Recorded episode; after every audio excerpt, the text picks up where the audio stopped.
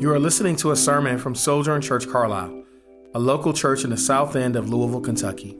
For more information about the life of our church, visit us at sojourncarlisle.com.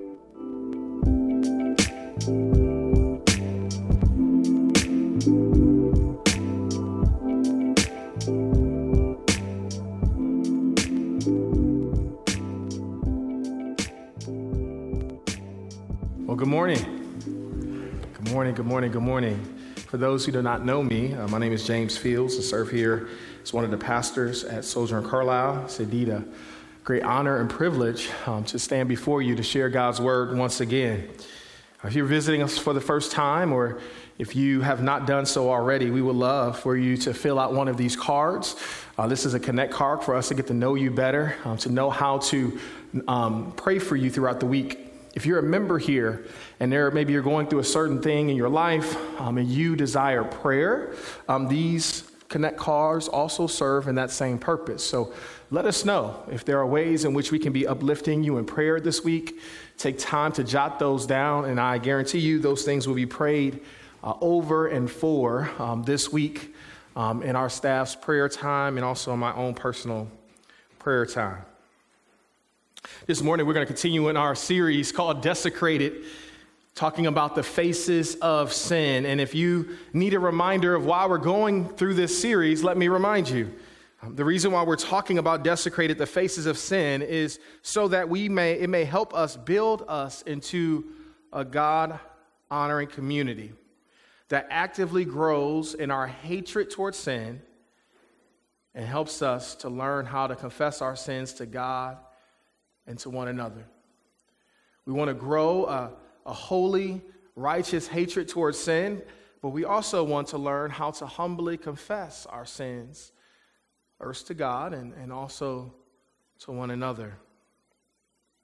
You know, C.S. Lewis um, was quoted in this way He says, Human history is the long, terrible story of man trying to find something other than God which will make him happy.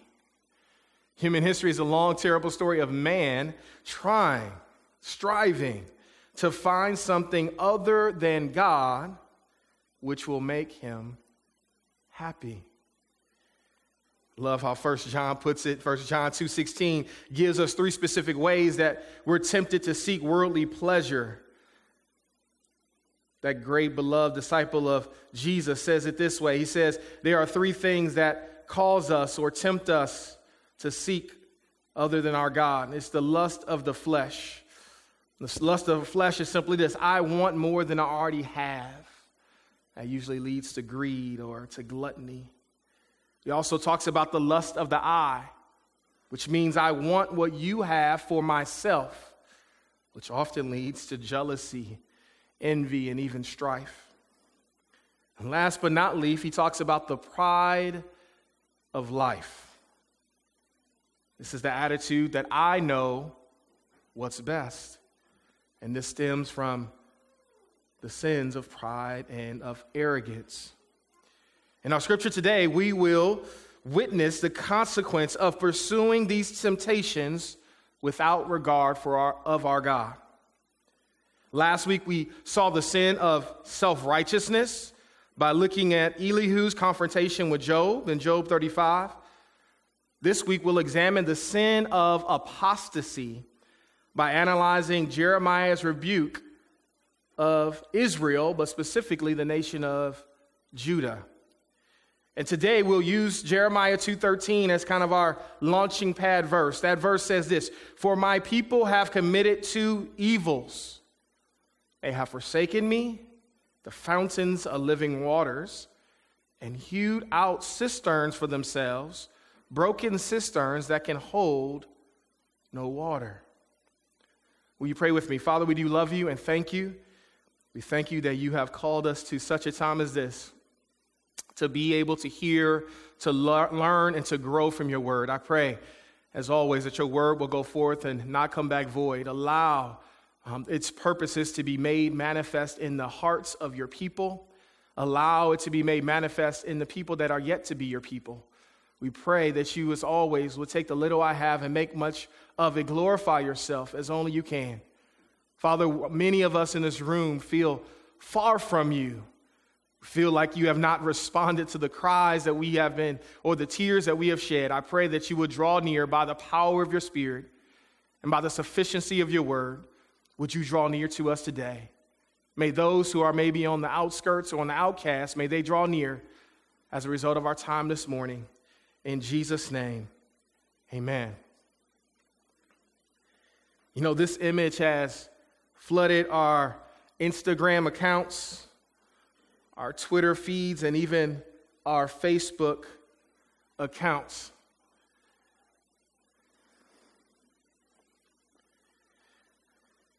And the only words that can probably describe this situation are shocking, painful, inexcusable. Now, if you don't agree with those words, don't get mad at me, but these are the words, the exact words that Will Smith used to describe his actions at last week's Academy Awards in his recent release of his resignation letter. According to CNN, writes, uh, Will Smith writes this. He says, I am resigning from membership in the Academy of Motion Picture Arts and Sciences and will accept any further consequences that the board deems appropriate.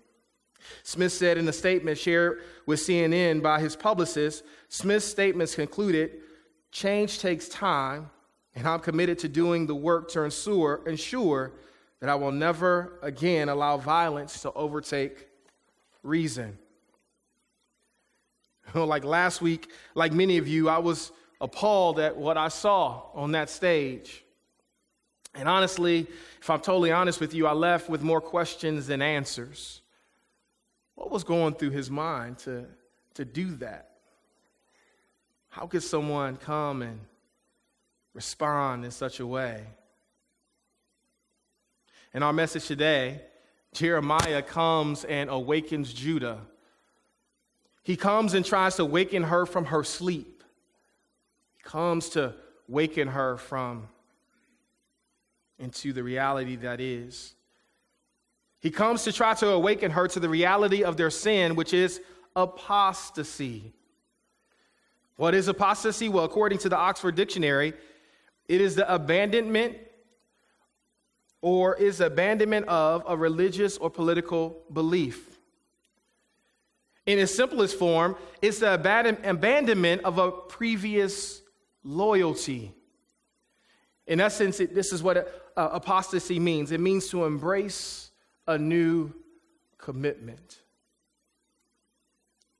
Apostasy specifically manifests, manifests itself in two specific ways. One is this way backsliding, to revert back to old habits or a previous lifestyle, not as a form and not as what it looks like to commit apostasy. But there is another form, it's one of rebellion.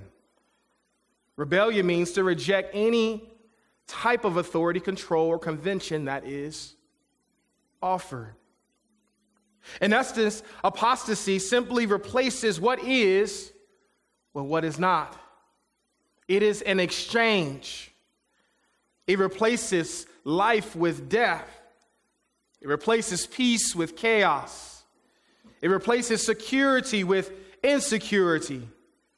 It replaces love with indifference and it replaces hope with despair. So, what are the reality and the consequences of Israel's forsaking of God? Well, we see this specifically in verses 1 through 3, but the first thing we see is first, they had to be reminded of their past faithfulness. Look with me in verses 1 through 3. It says, I remember the loyalty of your youth, your love as a bride, how you followed me in the wilderness in a land not yet sown. Uh, Israel was holy to the Lord, the first fruits of his, of his harvest. All you ate of it themselves were guilty. Disaster came on in. This is the Lord's declaration. Notice with me the very clear, let's not overstate the obvious. Let's not overlook the obvious. They had to look back to find hope in God. They had to look back to find hope in God. And I'm here to remind you this morning that if you have to be reminded of your faithfulness, and that means you're not being faithful today. You know, a close friend who was experiencing uncertainty of his salvation asked his pastor, How can I know how can I truly know if I'm saved or not? The pastor responded by saying, For to even ask that question or to even have that concern is a positive sign of redemption. Because dead people don't ask, ask if they're alive or not. He went on to say that unbelief isn't the unforgivable sin, denial is. Unbelief is struggling to see or understand God clearly. Denial is intentionally forsaking God's clear evidence of Himself in your life. And the sin of apostasy, uh, apostasy will always lead to denial. It will always lead to denial. It's not that you can't see God clearly, it's that you see, but yet you choose not to believe. It's not that you don't understand God's goodness. It means that you see God's goodness, yet you choose not to obey. Doesn't mean that you don't understand God's grace. It means that you understand God's grace, but yet you still choose not to receive it for yourself. Love what Eugene uh, Peterson says about obedience. He says, Obedience is simply this obedience is a long walk in the same direction. Obedience is a long walk in the same direction. Now, listen, that walk does not, I know many of you right now are thinking of a walk, maybe going down your neighborhood, going down the beach. Listen, sometimes that walk takes you through valleys, and sometimes it takes you into areas of, of danger, maybe. But we, our sentiment will always be what David has said in Psalm 23 4 that yet though I walk through the valley of shadow of death, I will fear no evil. Well, why, David? He says, Because you are with me. God is with me. His rod and his staff, they comfort me. And your walk of obedience is God walking with you? Are you walking with God? Are you enjoying a stroll on your own moralistic way, or are you inviting God to walk with you, to counsel you, to help you, to guide you as you follow Him?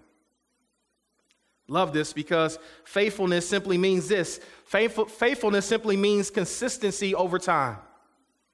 Day by day, moment by moment. The, the, the, greatest sense of faithfulness is not just an occasional event. It's not what we grew up talking about in my home church, the C, CME members, right? The Christmas, Mother Day, and Easter member visitors who come every, uh, every year only on those dates. Faithfulness is consistency over time. It is the same thing, moment by moment, grace by grace. So we have to ask ourselves are you living faithful day by day? Are you living faithless occasion by occasion? I love this because it reminds us of the important fact that salvation is not just about a moment in time, but salvation is about this very moment. Are you trusting in Jesus now? Are you trusting in Jesus today? Does God's word play any factor in your life as you make decisions and as you seek counsel and as you pursue Him? Not a moment in time, but this very moment. Love how Dr. Frank E. Ray puts it. He says, Any faith that fizzles before it finishes had a flaw from the first. Any faith that fizzles before the finish had a flaw from the first. In other words, if you're not saved now, or if you proclaim that you walked away from the faith, you were never saved. Because once you experience the goodness of God, once He saves you by His own goodness, He secures you, He walks with you. So in verses 1 through 3, as we as we are reminded of uh, how Jeremiah had to remind them of their past faithfulness, this is the plea, this is the point that we want to walk away with. Don't forget the faithfulness of God. Don't forget the faithfulness of God. Notice that God takes them to their unfaithfulness to remind them of his faithfulness. He reminds them that at one point in time, you followed me in the wilderness. You were the first fruit of the harvest. All you ate and all the disaster that came upon you, I was with you. What is God doing in this moment? He's trying to help them to remember his character and his faithfulness. So, number one, they had to be reminded of their past faithlessness. Number two, they find fault in the only one who's faultless. Look with me in verse 5. This is what the Lord says What fault did your father find in me that they went so far from me? Follow, and they followed after worthless idols and became worthless themselves. Notice with me that God has been faithful to Israel, yet they still find fault in him when there's none. I love how 2 Timothy 2:13 puts it.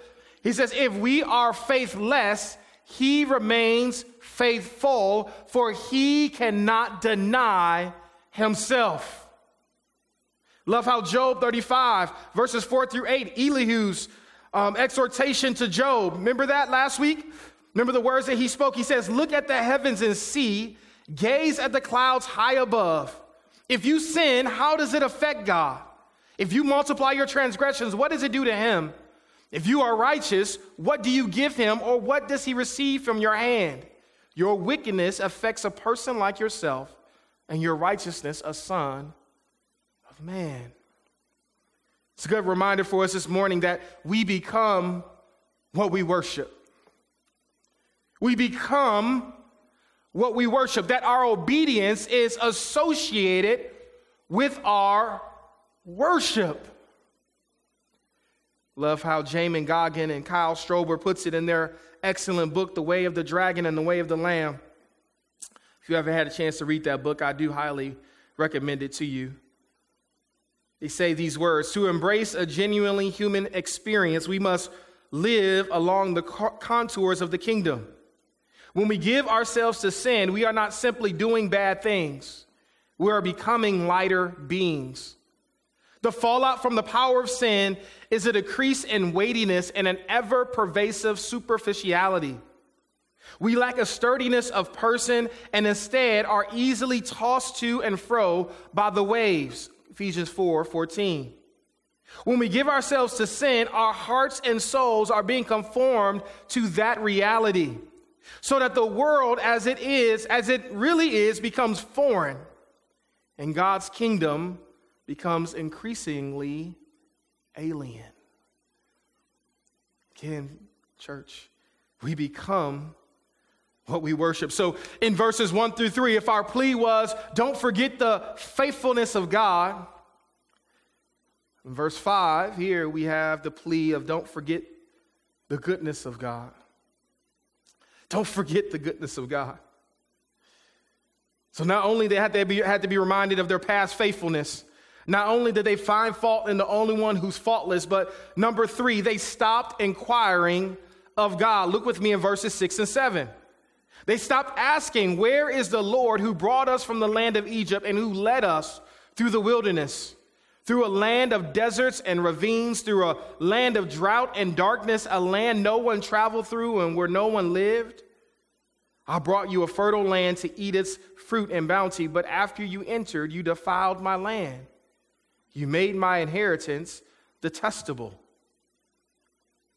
Notice with me how they quickly forgot about God, the one who had saved them, the one who had sustained them. Notice with me that they stopped. Well, how do I know that they stopped asking about God? Well, or they forgot about God because they stopped asking about Him, they stopped inquiring of Him. one of the things that I've been doing lately with my time is uh, I'm a basketball fanatic, so I, I love watching the game. Uh, I love playing the game as often as I can. And recently I've been coming across these different documentaries of players in their prime. And most recently I've been looking on a documentary of, of, of Kobe Bryant. And there's a story of this reporter who went to a Kobe Bryant camp and he heard about uh, Kobe's famous workout schedule and how he just works harder than anyone in the league. So he mustered up enough courage and he went to Kobe and he said, Hey, Kobe, um, can I come and, and watch one of your practices? And he said, Sure. Kobe said, Sure, yeah, come uh, at 3. He said, 3 p.m.? He said, No, 3 a.m. come, come, come watch this practice. So the reporter gets all excited and he decides to come to the practice. Um, he gets there and he says, Man, I'm going to get there at least 30 minutes early because I want to be there. I want to impress this guy. So he gets there around 2.30 in the morning. He gets to the gym. And as he gets to the gym, um, he notices the lights are already on. He's like, Okay, all right. He gets to the gym and he opens the door and Kobe's there by himself. Full workout, full sweat he realized after, and then so you watch Kobe do his 3 a.m. workout for an hour, but he, what he realized afterwards by talking to him is that Kobe had already been there an hour before he came there. He already put in that work. So the man watched this, uh, this whole routine of all these things that he was doing, and he was just so amazed and so impressed. So after his camp, he went up to Kobe and said, Man, what, what makes you so great? Is it the work that you put in? Is it sweat equity? What, what makes you so great? And Kobe responded and a way that really surprised him. He said, The secret to my success is I don't get bored with the basics. He said, I don't get bored with the basics. He said, I practice the basics so much and I, I, I, allow them to influence my life so much that I don't get bored with the basics. It's a good reminder for us, for us as a church to don't get bored with God. Don't get bored with the story of redemption. Don't get bored with the story of being saved. Don't get bored about the story of God's grace and His mercy and His love and His pursuit of you. Don't get bored with our God. This is what's happening here in this passage of Jeremiah, we see that the nation of Israel is getting comfortable and they're learning to depend on things other than God and they're learning to get comfortable in comfortability. And as a result of getting comfortable in comfortability, they are losing focus of who God is, losing focus of the goodness of God. So, how do you know if you're getting bored with God? Well, the text tells us one way to ask is that we stop asking questions of God. We stop inquiring of God. We ignore God. We don't invite God into the equation. We just do things and then hope that God is with us. We don't humble ourselves before God. One of the secrets of just really having good relationship with anyone, I don't care who it is, is asking good questions. And listen to me, I'm not a person who really asks good questions, but I have a lot of people around me who do ask me good questions. And one of the best questions they ask me is this How is your heart? How is your heart? And I love when people ask me, especially close friends, ask me this question because what it does is it takes away the, the, the, the, glitz and glam or whatever it may be, or prestige of being a pastor or being a part of Sojourn Collective or whatever it may be. And it just gets me to the place of introspection, right? Man, James, not, not your children, not your husbandry, not you being a pastor. Like, how is your heart? And when they ask me that question, what they're asking is, how is your relationship with God? How, how's your relationship with Him? And that's a question that we need to practice, and I hope we can practice as a church is asking, how, how's your heart? How's your walk with the Lord? Because listen, if, every, if, if, if, if, if things with the Lord is right, then everything else can fall in its place. If God has a proper place in our life, if He has a proper um, perspective and the proper place, then everything else then is allowed to find its appropriate place if God has that appropriate place in our life. Again, good relationships require good questions. So let me ask you what things have caused you to stop inquiring about God? What things in your life make you stop interacting with God? What things in your life are you withholding from God. And if you have an answer to any three of those if you have an answer to any of those questions, I would encourage you to write it down and bring it to God. Bring it to him. He will respond. So why is it important to remain in communication with our God? How does this happen? Well, it happens if we don't get bored with him. So if the first command was don't forget about the faithfulness of God. The second command was don't forget about the goodness of God. The third command was simply be this don't get bored with God. Don't get bored with Him. Number four, again, we're talking about the four aspects of or four consequences of apostasy. The fourth one is this they listened and followed false leaders who led them astray. They listened and followed false leaders. Look with me in verse 8. It says, The priest quit, quit asking, Where is the Lord? The experts in the law no longer knew me, and the rulers rebelled against me. The prophets prophesied by Baal and followed useless idols. Notice these four individuals that are mentioned in chapter and verse 8 priests, experts in the law, rulers, and prophets all have turned their back on God. And as a result of them turning their back on God, then the people do the same thing. You know, the stark difference between knowing God and knowing about God, the stark difference is, isn't knowledge, but it's love. The difference between you knowing God and knowing about God, one who knows a lot about God has a lot of knowledge. But one who actually knows God, one who's actually experienced some things with God, one who has actually Allow God to take him or her into the deepest, darkest valley and experience that place with God. They have a love for God. See, a lot of people know about God, yet few have experience of him. Love how Isaiah 29 13 puts it. It says, The Lord said, These people approach me with their speeches to honor me with their lip service, yet their hearts are far from me, and human rules direct their worship of me. Not their hearts, not their allegiance, it's human rule, human teaching, human doctrine that directs their worship.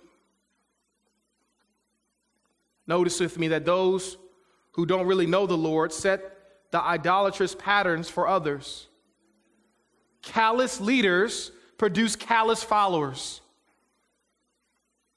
There's a story about a man who went to the podiatrist because they needed him or her to cut off a callus where their skin had gotten really hard. It's not that they didn't have soft skin, it's just that for many times in wear and tear, for a long time, the sin, the soft skin that they had became hardened and it became callous. You see, when you and I have gone an extended time away from God, a callousness can grow. So that you don't feel the desire to be close to God. It's not that the desire isn't there, because a new nature exists for Christians. And a new nature, our new nature always points us to a desire for God. The reason a person might not feel the desire is because they have become calloused, become hardened. Their hearts have become hard because of many times due to ungratefulness and maybe even discontent. You know, I mentioned that picture earlier of Will Smith and Chris Rock. And listen, regardless of how you feel about that, one of the things that I took away from it was I was so impressed by Chris Rock's response. I, I couldn't believe it. Listen, if one of y'all came up here and smacked me right now, listen.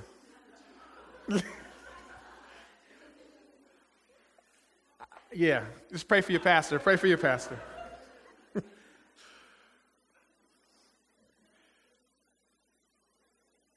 but he, he took it, right? He took it. He, he, he, he actually didn't allow Will to, to, to, to cause him to lose focus of his job. What was his job? His job was to be a host, his job was to be a comedian. His, his job was to make people laugh. And did you see how he took that sour thing and just turned it around? Right? Well, he said something like, Oh, this is the greatest night of television history. And everybody's like, Ah, you know, laughing. Right? I love the fact of how Chris Rock responded, and he kept the main thing the main thing.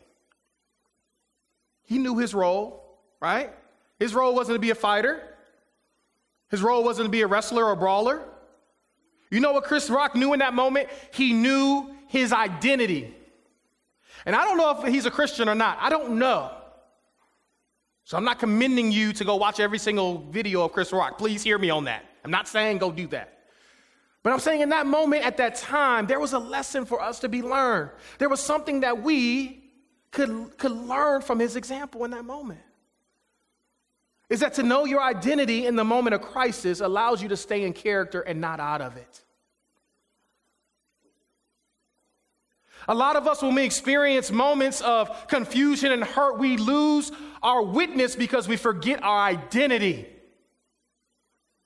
Don't forget your identity. You are a child of the king.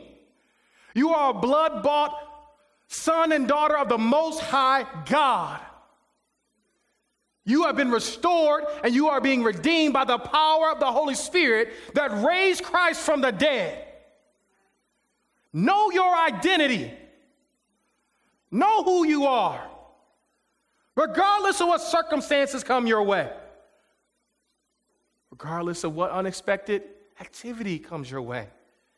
Stay rooted in whom God has identified you to be as a son and daughter of God. And listen, when times get tough, we need to mirror what our children do.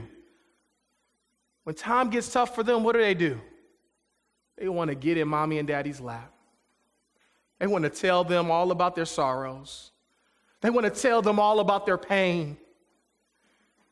We are children of God. And there's no shame of that, beloved. There's no shame to be children. There's no shame for you to need to, to, to crawl in your daddy's lap and let him know about the pain and the sorrow that you're experiencing. There's no shame in letting God know where it hurts. There's no shame in asking God to give you strength that is not your own. That's actually what is required of a child. Know your identity so you can respond well to the uncertainty and the um, the unpredictable nature of this life. It's important. You know, one of my favorite things to do in the home, my job, you know, we all have our jobs. One of my jobs is I, I, I wash dishes. That's just what I do. Um, if you need me to come wash dishes, I'll do it uh, for you because I just like doing it. I know some of you probably will call me this week, and that's okay to test me on that. I may not do it as well as you do. Let me say that. I may not do it as well as you do, but I'll wash your dishes. How about that? One of my favorite things in washing dishes is, you know, you sometimes you get that hard stuff that you can't get off, right? The, the crusty stuff, right? You cooking too fast or too too high, right? We all do it. I hope, you know. There's no chefs out here, are they? Okay. It, yeah, all right, okay. Soon to be chefs. One of my favorite things to do is take those things and, and, and soak them in water, right? Right? You can't get it, right? No elbow, the elbow grease won't like get it out. So what you gotta do is you gotta you gotta soak it with water and just let it sit. And it just amazes me what every time when I do this, it, it, it, it, all, the same thing always happens is that what, what was hard and what was callous becomes to become a little softer, right? Starts to become a little bit more easy to manage, right? This is what God calls us to in our walk with Him is that sometimes you, man, just need to put on the worship music and just, and just spend time in God's presence. Spend time in God's presence. Open up the Word of God and, and, and read it. Rehearse it. Meditate on it. Go to a friend when you can't pray for yourself and ask them, listen, I'm going through this problem and I can't man, I can't do it. Actually, community group would be a great place to do that. That's why we have community groups, not just for a social function, but to have men and women that can come around you and be like soaking water to you to help the callousness of our hearts get a little soft, get a little bit more manageable. So, the last plea again, if the first plea was, don't forget the faithfulness of God. The second plea was, don't forget the goodness of God. The third plea was, don't get bored with God. This plea is this don't follow after those who aren't following after God. Don't follow after those who aren't following after God. I love how Psalm 1, 1 through 4 puts it. It says, How happy is the one who does not walk in the counsel, uh, the advice of the wicked, or stand in the pathway with sinners, or sit in the company of mockers. Instead, his delight is, delight is in the Lord's instruction, and he meditates on it day and night. He is like a tree planted by flowing streams that bears its fruit in its season, and his leaf does not wither. Whatever he does prospers. The wicked are not like this. Instead, they are like chaff that the wind blows away. Number five, they exchange God's glory for, youth, for useless idols. Look with me in verse 11. God asks this great question Has a nation ever exchanged his gods? But they are not gods, yet my people have exchanged their glory for youth, useless idols. Useless idols. Notice with me how God asks a rhetorical question. He asks a rhetorical question Has a nation ever exchanged its gods? Yet my people have exchanged their glory for useless idols. The charge here is that God's people have done worse than idolaters. You see, many nations were loyal to their lifeless deities, but Israel had forgotten, has forgotten their glory for that which did not profit. Thus, their act is an unnatural, is as unnatural as it is unfitting. So, what's God's response to this unnatural response? Look with me at verse 12. Be appalled at this, heavens. Be shocked and utterly desolated. This is the Lord's declaration. I love this because what God, what God does, and, and, and what through the prophet Jeremiah, he starts preaching. he starts preaching. And here's the logic that he is saying. If the heavens haven't quit on God, why should you? Listen to what he's saying. If the heavens haven't quit on God, if they haven't turned their back on God, if they're still submitted to the voice and command of God, if the sun continues to go around the earth and the wind continues to blow and the waters continue to know their boundaries, then why? Why should we turn our backs on God? God calls creation, He calls the heavens as, as both a witness and also as evidence. He calls upon creation to serve as a witness of humanity's folly. He calls upon creation to serve as an evidence of his goodness. And he calls upon the heavens to serve as a means of his faithfulness. It's a good reminder for us that, listen, the heavens are telling a story. If you have friends who love nature and they love to be outside, listen, that, that is wonderful and good to be outside, but being outside speaks to something so much more beautiful and so much greater than just the sun and just the waves. Being outside and, and, and seeing the heavens and, and seeing God's creations, they declare something so much more than just beauty, they declare glory. They declare God's eternal goodness and his consistent faithfulness. Psalm 19 actually puts it this way it says, The heavens declare the glory of God, the skies proclaim the work of his hands. Day after day, they pour out speech, and night after night, they communicate knowledge. You know what this means?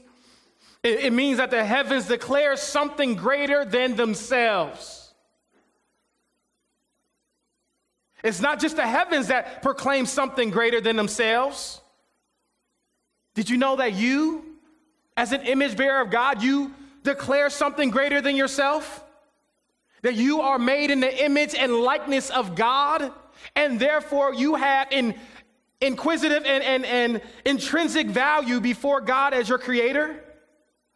Yes, you speak and you declare something greater than yourself. You know what else speaks something greater than itself? Marriage. The gift of marriage, one man and one woman, holy matrimony, covenantal relationships, through all the highs and through all the lows, through all the sorrows and frustrations. Marriage speaks something and it proclaims something beyond itself. It speaks to Christ's great love for his church. And listen, it doesn't end there. Your Christian witness in this world, you being a follower of Jesus, you allowing the King of Kings and the Lord of Lords to be your Savior, it speaks something greater than itself. Jesus puts it this way that you are the light of the world. You are the light of the world. You are uh, of the earth. You are the salt of the world. Your purpose and your identity extends so much greater than just being called a Christian. Last but not least, this gathering, this place right here, the ecclesia, right? The called out ones, the church speaks something so much greater than itself. First Peter puts it this way: he says, You are a chosen generation, you are a royal priesthood, you are a holy nation, you are a peculiar people.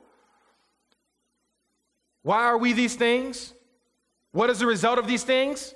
Look with verse 9 in 1 Peter 2 9. He says, So that you may show forth the praises of him who called you out of darkness and into his marvelous light. Your identity will always lead to your function. As we said earlier, don't forget about your identity.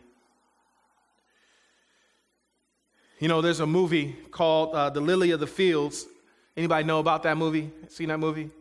Lily of the Fields, a very old movie starring Sidney Poitier. And there was a businessman in town who was an atheist and he didn't believe in God.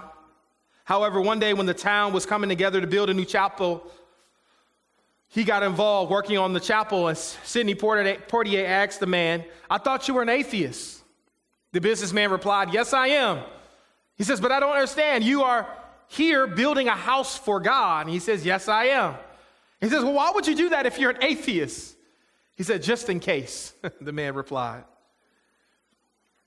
You know, unfortunately, that's also what some of us do, right? That's what we do. We keep other gods in our back pocket just in case. But listen, we don't serve a just in case God. We don't serve a God who has called us to, to, to, to be one among many. In the Bible, God has never been satisfied with partial commitment. When his people sought to follow him and, and hold on to the gods of their culture, he insisted on complete commitment and dependence on him as the one and only true God. Isaiah 46 9 puts it this way Remember the things I've done in the past, for I alone am God, and there is none like me. So, if we are called not to forget about the faithfulness of God, if we are called not to forget the goodness of God, if we're not called to get bored with God, if we're not, if we're called not to follow after those who aren't following after God, here God commands us to n- don't limit God, don't compare Him to other people or things. So, what are the consequences of forsaking God? Look with me in Jeremiah uh, verse 13 in Jeremiah 2:13. It says this, "For my people have committed two evils. They have forsaken me, the f- fountains of living waters, and hewed out cisterns for themselves, broken cisterns that can hold no water." Notice the two things they have done. They have not only abandoned God, but they had the audacity to try to replace him with something else. In biblical times, a cistern was an artificial reservoir that was dug into the ground or carved into a rock for collecting and storing water. Historically, Israel has had a long dry season with relatively few natural springs, so fresh water was not only extremely scarce, it was also extremely valuable.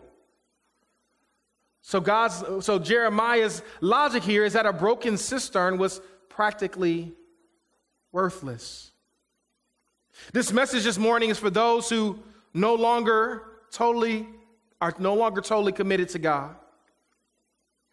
And listen to me, some of you may have really good reasons. You may have really good reasons. Maybe someone in leadership has failed you. Maybe your spouse has failed you. Maybe your job has failed you. Maybe you have failed yourself. I don't know the reason why you're being tempted to quit on God or to reject Him or to replace Him. And it's not for me to know. But listen to me if that is true of you today, if that is true of you today, that you are in a place where you are tempted to quit on God, I encourage you to don't to not to do that. I encourage you to reconsider. I, I encourage you to turn away, to not to turn away from the source of living water, to settle for something less and something inferior. You see, church, the sin of apostasy, apostasy pertains to us all. We have all turned our backs on God. And we are all either deemed as enemies of God or we once were deemed as enemies of God. But here's the good news for you this morning that our God is both judge as well as justifier. And despite our sins against God, our salvation remains secure because it's not secured in us, it is secured in a person, secured in his son, secured in a bloody cross and an empty tomb.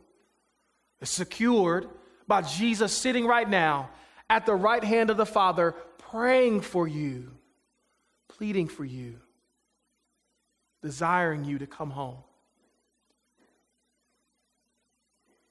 Will you pray with me? Father, we do love you and thank you.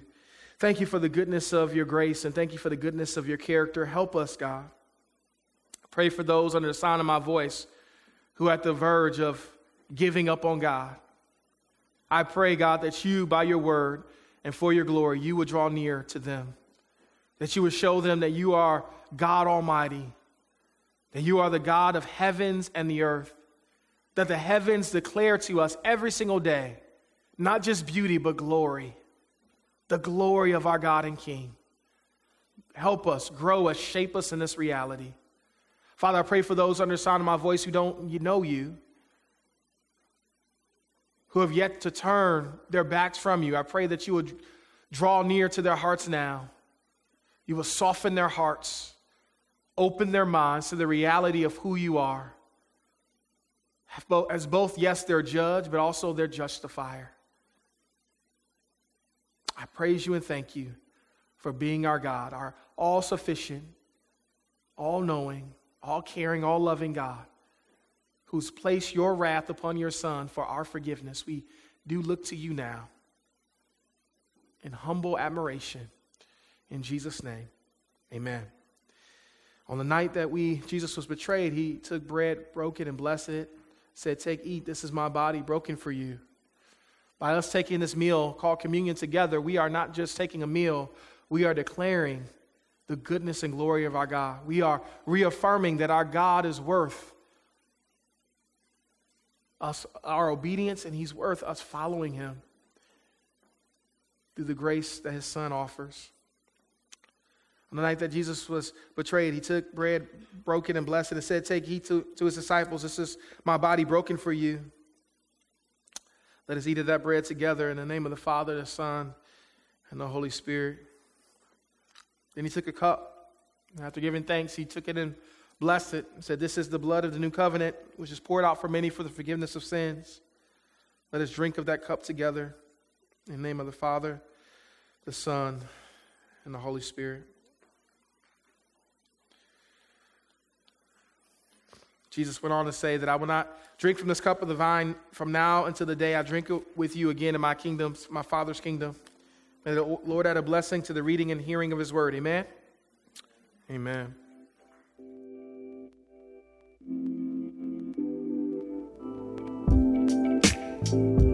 I'm James A.P. Fields Jr., lead pastor of Sojourn Church Carlisle. Thanks for listening. We're a multi ethnic church that is firmly rooted in the diverse community of South Louisville. We are seeking to equip our members for gospel engagement and practical, effective ministry to the poor, the marginalized, and disenfranchised here in the south end of Louisville and beyond. For more sermons, info about our church, and ways you can support our ministry, visit our website or email us at info at sojourncarlisle.com. God bless.